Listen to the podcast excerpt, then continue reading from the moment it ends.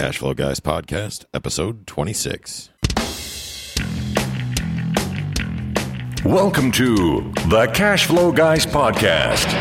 Join Tyler and his team as they unlock the secrets to achieving financial independence through wealth-building strategies inspired by Robert Kiyosaki and other thought-provoking leaders. Learn to build leveraged streams of cash flow that land in your pocket and improve your quality of life. Gain access to cutting-edge ideas that will increase your productivity and streamline your success. Find out how to supercharge your retirement plan so you won't have to retire with a pay cut. You can escape the rat race. Are you ready? It's time to Learn to Earn with Tyler Sheff. Thank you so much, ladies and gentlemen, for joining me for another episode of the Cashflow Guys Podcast. I am back, and today we're going to talk about breaking down the deal. This is something I enjoy the most. This is a blast. I like to look at the numbers, rip them apart, put them back together, figure out where's Waldo, where's the money hiding, where's my cash flow. That's what I'm thinking when I'm going through this. What I use foremost is I use a quick test method. And I'm going to cover that in a second. But one of the things I want to mention this website is it's critical for your success as a real estate investor to get some tools together, whether it be you make an Excel spreadsheet that has formulas built in, or you, you grab a spreadsheet or you buy a software program. You got to learn how to use a ten B two calculator. You got to learn to do the math. And here's what the real estate guys say over and over again, and it couldn't be any more true. If you do the math, the math will tell you what to do. If you're trying to decide to whether to keep a, a property or sell it, whether you're trying to decide to uh, to finance an existing property, pull equity out, do whatever you're going to do, you got to do first do the math. You got to take the time to do the math. The math is going to tell you what to do. And I know math is something that's puzzling to to a lot of us. I'm one of them. I I'm I like working out the numbers and all that, but I'm not real tickled pink about the mathematics of it in general. I like working with numbers, but you know, give me algebra and put me to sleep. But good news is we're not going to use algebra today. We're going to talk about cash flow. We're going to talk about breaking down the deal, figuring out once you've you've done some quick tests, you've figured out uh, that maybe it's a go. So at that point, you're going to take it into the next step, and you're going to start doing a little bit of the preliminary underwriting on the deal to see if it makes sense or to see where your offer needs to lie. You know, what inspired this episode is I was uh, I was out in the field this week. I think it was Saturday morning. I was over at a house. It's a property we have listed for a, an investor client of ours. And the property is listed at one hundred thousand dollars. I think it was at one hundred five thousand dollars, but math really, it's, it's just for the sake of conversation. We're going to use one hundred thousand dollars today. And I had probably five or six real estate agents come in with buyers in tow. And here was the shocker. Are you ready for this? They had investor, quote unquote, investors in tow with them. Okay. So these folks are being led around town by this, these real estate agents, five different real estate agents. So I've decided that this has become an epidemic, at least in my market, in the Tampa Bay market. And part of the reason why we put the Cashflow Guys Podcast together is to try to educate people on how to take action, number one, but more importantly, how to be successful in your real estate investing. You know, real estate investing is a lot more than just owning a bunch of property or having a bunch of deeds in your name or having a bunch of land trusts. You know, it, it's not about being cool and sexy. It's about being profitable. And the only way it's ever going to be profitable is if you take the time to do the math, you do the numbers, just like uh, Robert and Russ say from the real estate, real estate guys show, do the math. I said it before. I'm going to say it again. Do the math. Math will tell you what to do. Now, first step, quick test method. I'm driving down the road. I'm looking at a property. Somebody calls me on the phone. Hey, I want to sell my property. I'm in trouble. I've got a rental property. I'm looking to get rid of it, or I've got a regular house, whatever. First thing I'm going to figure out is what is the market rent for that area? That's critical. That is a critical piece. And knowing your markets, I can't stress this enough, knowing your local market or where you plan on investing, having a relationship with property management teams, doing your own research, comparing that to that of the property managers is critical. Because one of the most important equations or numbers when you're doing mathematical equations for buy and hold real estate is knowing what realistic rent is. I can't tell you how many times I see this out in the field. People are saying, well, that should rent for nine hundred fifty dollars, and realistically, it's not going to rent for more than six hundred dollars on its best day. Here's the problem. Folks go out, they get a mortgage based on these things, or they go take a hard money loan or pull money out of their retirement plan or do whatever they're going to do based on essentially made up or, or make-believe fictitious numbers, numbers that came with no research to back them. That is dangerous. You are paying, playing Russian roulette with your money and your credit score.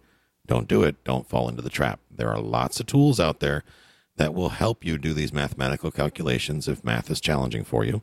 However, it's garbage in, garbage out. In other words, it takes factual, accurate information, input into these different software programs or into the spreadsheet to get a result that makes sense. That all starts with market research. Get on the phone, call these property managers. I have a three-bedroom, two-bath house in Walla Walla, Washington, or pick a city, and it's in the um, Mount Mary subdivision. It was built in nineteen eighty. Based on that, what do you think it will rent for? And then the, the property manager, if they're a candidate, should be able to give you some sort of a guideline. A really good property manager is going to want to come out and take a look at the house, or at least do a drive-by, to get an idea of what the market will bring in that specific neighborhood. For example, you guys hear me talk about Memphis all the time. In Memphis, rents can swing wildly, wildly from one street to another. Literally, I can throw a rock and change the rents in one block. Kind of scary. You got to know where you're investing and what you're doing. I see this a lot when I see properties advertised on Craigslist in Memphis. They always say uh, projected rent, uh, projected rent of nine fifty. Well, that's project whose projection? You know, these are things you got to think about. So take the time to do your own research, come up with what the rent is in an area. Once you have that information, the rest is how we get started. So first of all, I'm going to put a little blurb about this in the show notes. The quick test method I use, I'm driving the neighborhood. I know that properties in that neighborhood should rent for nine fifty a month. That's the good average market rent, for example. So what I do real quick on my calculator, on my iPhone, in my head, whatever, is I take my monthly rent, so in that case it's nine hundred fifty dollars, and I divide that figure, that nine hundred fifty dollars, divided by one point five percent. The result that that gives me is sixty-three thousand three hundred thirty-three dollars. So that is my conservative, and I stress the word conservative, quick test method to determine uh, what I need to acquire that property for within reason to make it make sense. Now, there's a, obviously that is a quick test method. That is not an exacting science. It's just a formula that I use that my mentor taught me uh, that works very, very well. And it works in any market. I mean, people say, well, it doesn't work in my market. Well, if you're shopping in, in downtown Manhattan, then you're right. It's probably not going to work. So you do have to sometimes make small adjustments. If you are in, I would say probably two cities Uh, or two major areas where this, this method would need to be uh, amended a little bit, and that would be maybe New York City and Hawaii. Even in California, the one point five method works uh, to some degree. It'll need moderate modifications and whatnot. But with that said, this one that we're going to call this the one point five method for this episode. If we want to be more conservative, instead of one point five, using one point five as a factor, we can use, say, one point two five. So we'll do the same math.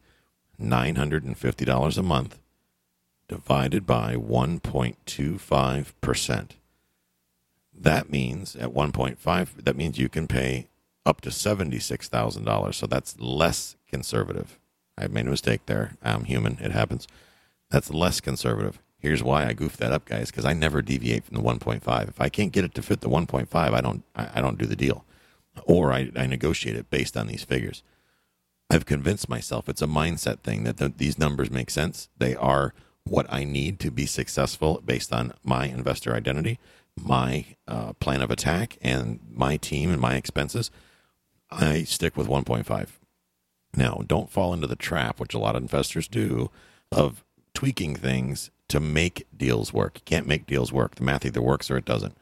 It's that simple. So uh, my best advice to you is to stick to the one point five method. Don't deviate.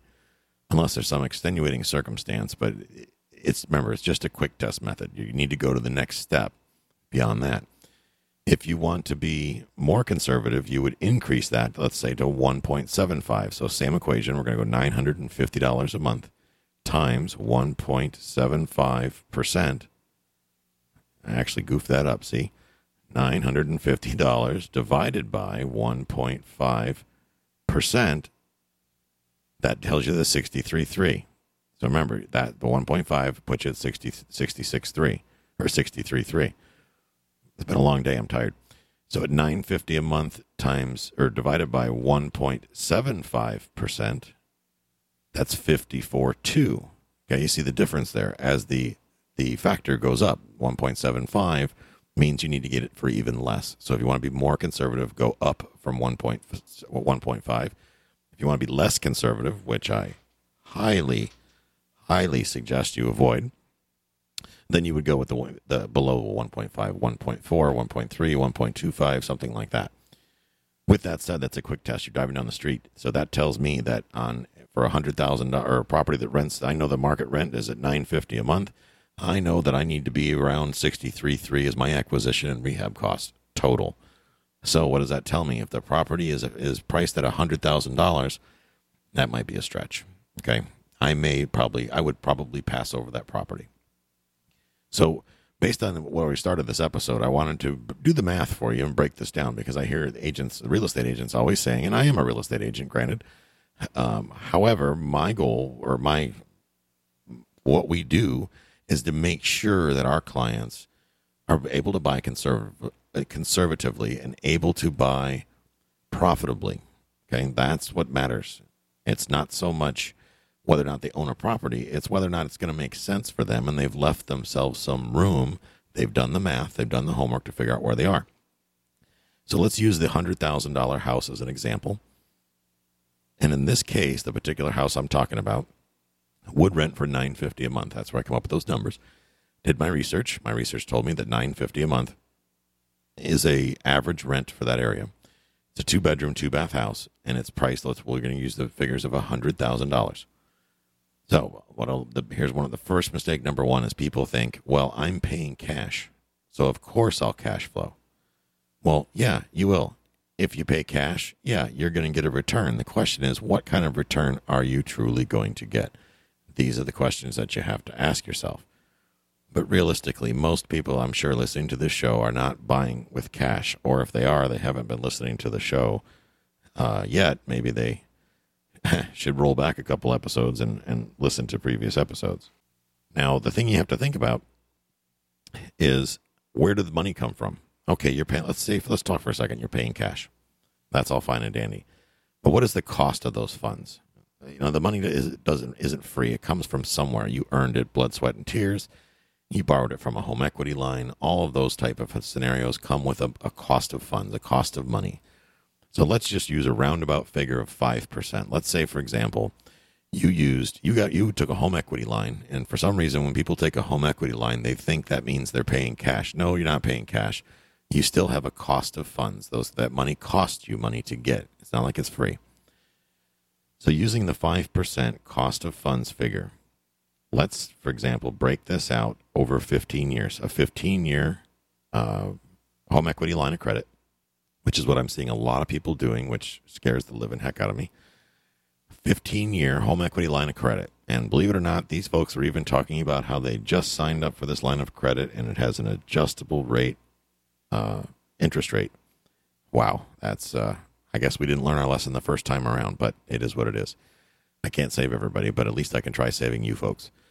So seventy percent loan to value, which means there's thirty percent equity in the property, quote unquote equity. I use that term loosely. fifteen year note at five percent interest. That's your cost of funds. Now, it's important to note that investor, investor loans, they always, the banks, institutional lenders always try to talk you into fifteen year terms. Uh, I can go on probably all day and all night about why that is, but um, you guys can do the research and, and come up with the answers of why that is. But they, they keep you around fifteen-year terms with investor products in most cases that I've seen, at least down in our market, with uh, most of the investors that I've dealt with. I always talk to the lenders and try to get it up to thirty-year terms whenever possible, because I believe, I'm a believer in using leverage to gain, uh, to build wealth. So why why make it fifteen years when you can make it thirty or twenty or twenty-five? Anything's better than fifteen. But anyway, getting back to it, fifteen-year note, five percent interest, seventy percent loan to value on one hundred thousand dollars. What that means in English is you're putting thirty-two thousand one hundred dollars down as your initial cash invested. That does not include your closing costs and whatnot.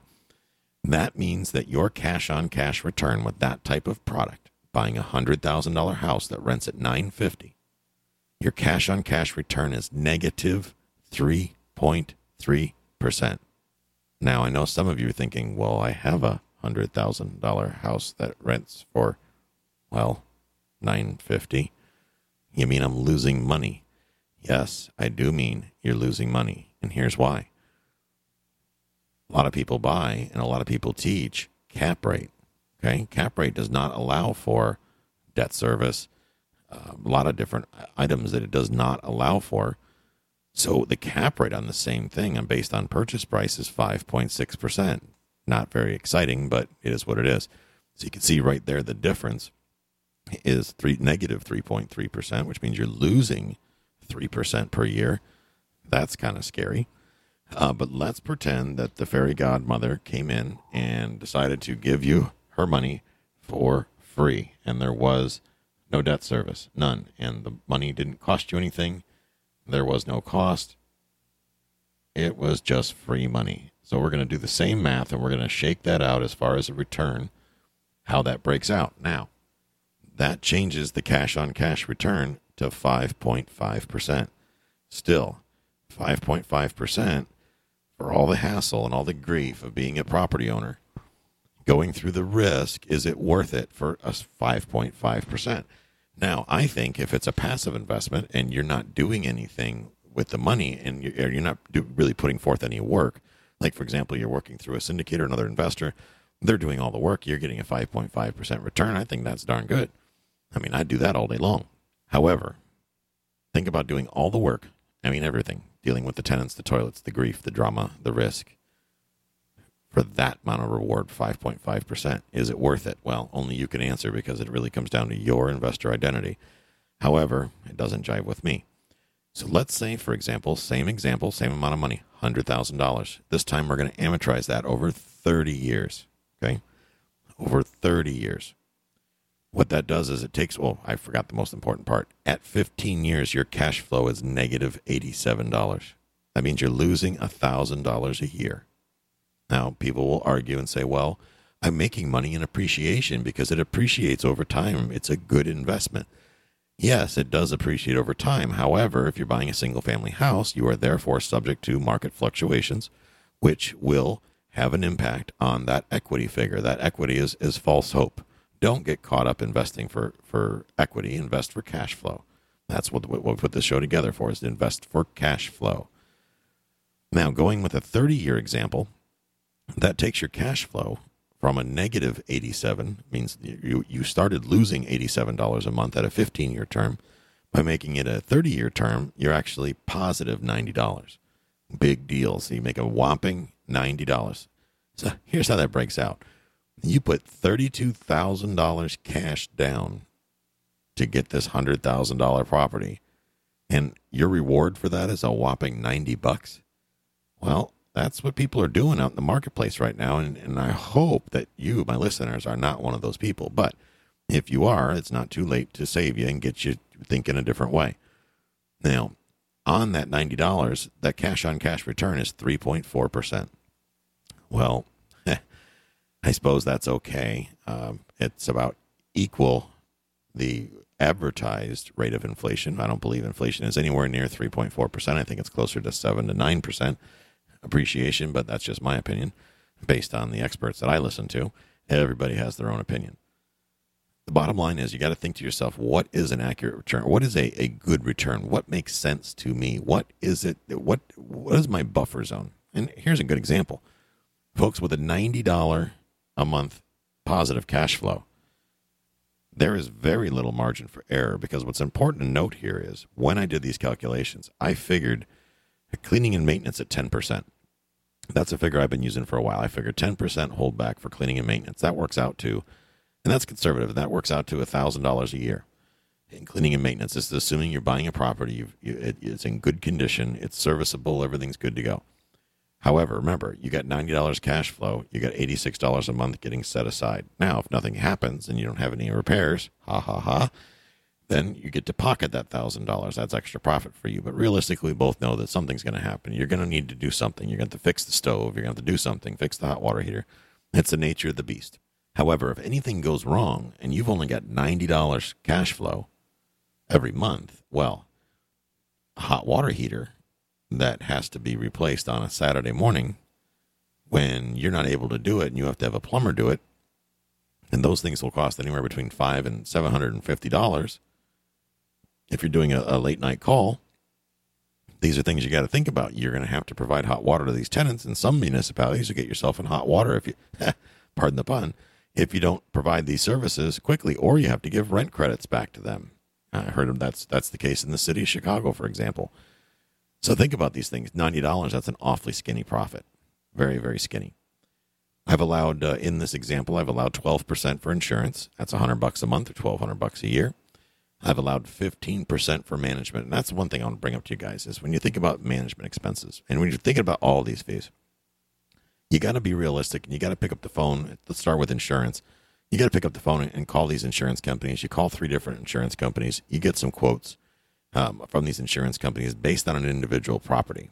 Try to find a cookie cutter property neighborhood where that you're going to be buying rental property and get an, get a good insurance quote before you close so you know all of your known expenses. These are things that it takes a few minutes to do, and you've got accurate figures. That's critical.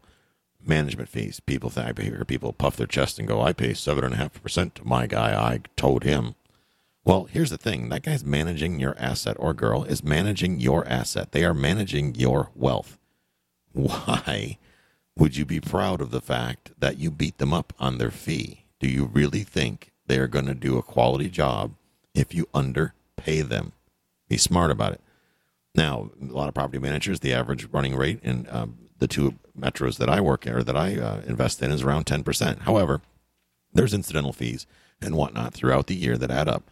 So I generally figure when I'm underwriting a deal, I'll figure in fifteen percent for management. In this case, that works out to one hundred twenty-eight dollars a month. And then, of course, someone at this point was going to chime in and say, well, I manage the property myself. Well, that's great, but I've got better things to do with my time, like going fishing on my kayak than managing my property. Now, granted, I man- I manage the property, the little fourplex that we live in here in Florida. The reason why I manage that is I live here. It doesn't make sense for me to hire management, although I have interviewed a few. I just haven't found one I felt was would provide the level of service to my tenants, uh, which is why we're probably going to be opening a management company here soon. However, uh, my other properties, I have professional management teams in place. You guys have heard me talk about them before. They are critical to my success in the marketplace. No doubt about it. They are the best in the business. They've been doing it since the beginning of time, pretty much. They are not the cheapest game in town, but they are also not the most expensive. And I go out of my way to make sure they are fairly compensated because they are worth every penny, every penny, absolutely. Property taxes, you go down, you got to look at your property taxes. Go on the, the uh, property appraiser's website in the city, county, or municipality where you're buying.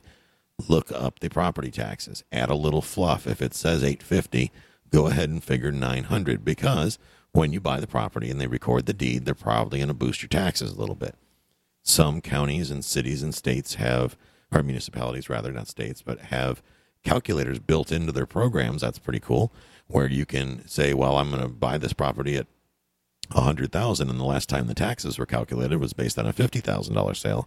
It does a if this, then that scenario where it will calculate what the new taxes will be for you. Another thing you got to watch out for if you're doing single family or one to four unit multifamily is if there's a homestead exemption in place on the property that you're buying now. Think of, look at the look at the tax bill and see if there's a homestead exemption. If there's a homestead exemption now, you can you and you're not planning on occupying the property, that homestead exemption will then come off. So that means your taxes will go up. This all comes back to doing your homework. Now, getting into uh, overall operating expenses, I like to, they call this OpEx in the business, OpEx. I like to keep OpEx below forty percent. Uh, whenever possible. Now, in this case, the OpEx is forty-five percent. That equates to three hundred eighty-nine dollars a month in operating expenses. And of course, this is on a single-family house.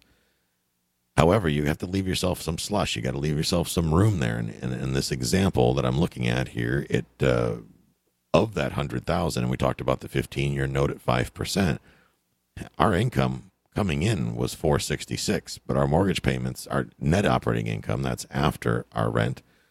We've got, uh, going back to the top, you've got your rent at nine hundred fifty dollars, and then you can deduct the ninety-five dollars for your vacancy loss. You got to allow for that. And then that gives you your operating income. From your operating income, you deduct your expenses. then you get you come up with the net operating income. So net operating income is your operating income minus your operating expenses. That is your net operating income, or N O I. From your N O I, you deduct your mortgage payments, or in this case, your cost of funds. If you took a home equity line and there's interest on that, whatever, wherever that money came from, and it has a cost attributed to it, that you, you would deduct that as debt service uh, from your under the mortgage payment lines. And any capital improvements, they call that CapEx. Anything that uh, this is a good plan as well. When you're going into a property, figure out, okay, well, the A C is, oh, I don't know, the A C is fifteen years old, and I'm probably going to replace that in the next five years, and that's going to cost four thousand dollars. So you may set aside some extra cash over and above cleaning and maintenance for CapEx, capital expenditures. These are big ticket items. Or it needs a roof in ten years. Well, start planning now for that roof. So you want to make, get that roof replaced before it starts dripping on your tenants' heads. And then tenants are moving out because they call you a slumlord. You want to avoid these things. Folks, here's a, a free plug for the software that I use, which is, I learned from my mentor. It's called real estate tools dot com. real estate tools dot com. It's a great program. It's available on, um, it's only available, as far as I know, for Apple. I'm an Apple guy. I don't believe in Windows products anymore.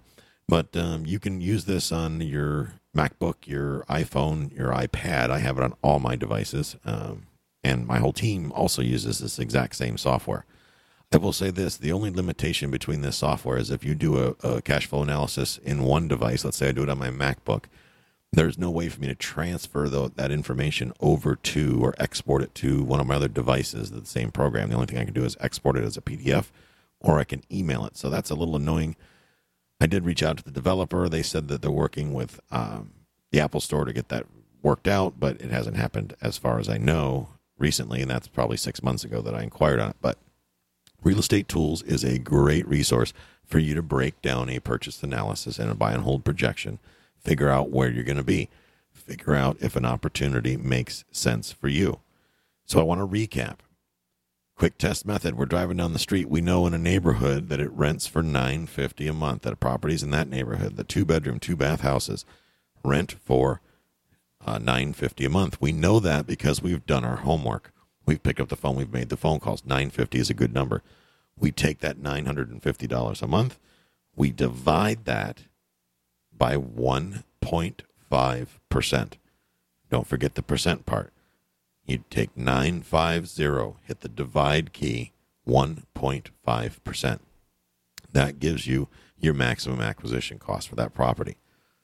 The other way you can do it, if you know the purchase price and you're not quite sure what how the math works going the other direction, you can take the purchase price and multiply it by one point five percent, and that will tell you what it should rent for, okay?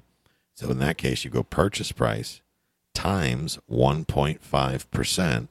That will tell you what it should rent for based on that purchase price. The numbers work out to be the same either way you look at it, but it, it's a good quick test method to tell you whether or not you need to underwrite something. And what I do is if it gets close, you know, then we'll we'll we'll dive in and go from there. I hope you guys have found this this episode helpful. And when you're out there in the field, you know, I always encourage people to seek the experts, seek out the experts, you know, in your local market. Get out, get with a real estate agent that really gets it. And when I say that, when you pick a real estate agent, if you're going to use a real estate agent, you better make sure they own rental property. And with that said, you better have some conversations with them to make sure that that rental property is actually uh, profitable, because you'll be surprised how many real estate agents and investors have property that they're absolutely upside down in, and which I really don't understand how that's possible, because I just think people should do the math. As always, guys, I appreciate you taking the time to spend with me today to get a little tidbit of information. If you're on Facebook or you want to be part of our Facebook group, where that's where I record videos and whatnot and uh, answer people's questions live, you can go to cashflowguys.com forward slash group, cashflowguys.com forward slash group. Or you can uh, reach out to me at info at cashflowguys.com. And as always, if you want to take thirty minutes with me on a Friday afternoon and have a conversation, if I can help you get unstuck or get closer to where you need to be, by all means, reach out to me at cashflowguys.com forward slash ask Tyler. That's A S K Tyler, cashflowguys.com forward slash ask Tyler. Thanks for joining me, folks, and have a great day. This concludes today's episode. You don't have to wait till the next episode to learn to earn. Head over to Cashflow Guys dot com and contact Tyler and his team for more powerful tips and ideas so you can start generating multiple streams of income and escape the rat race.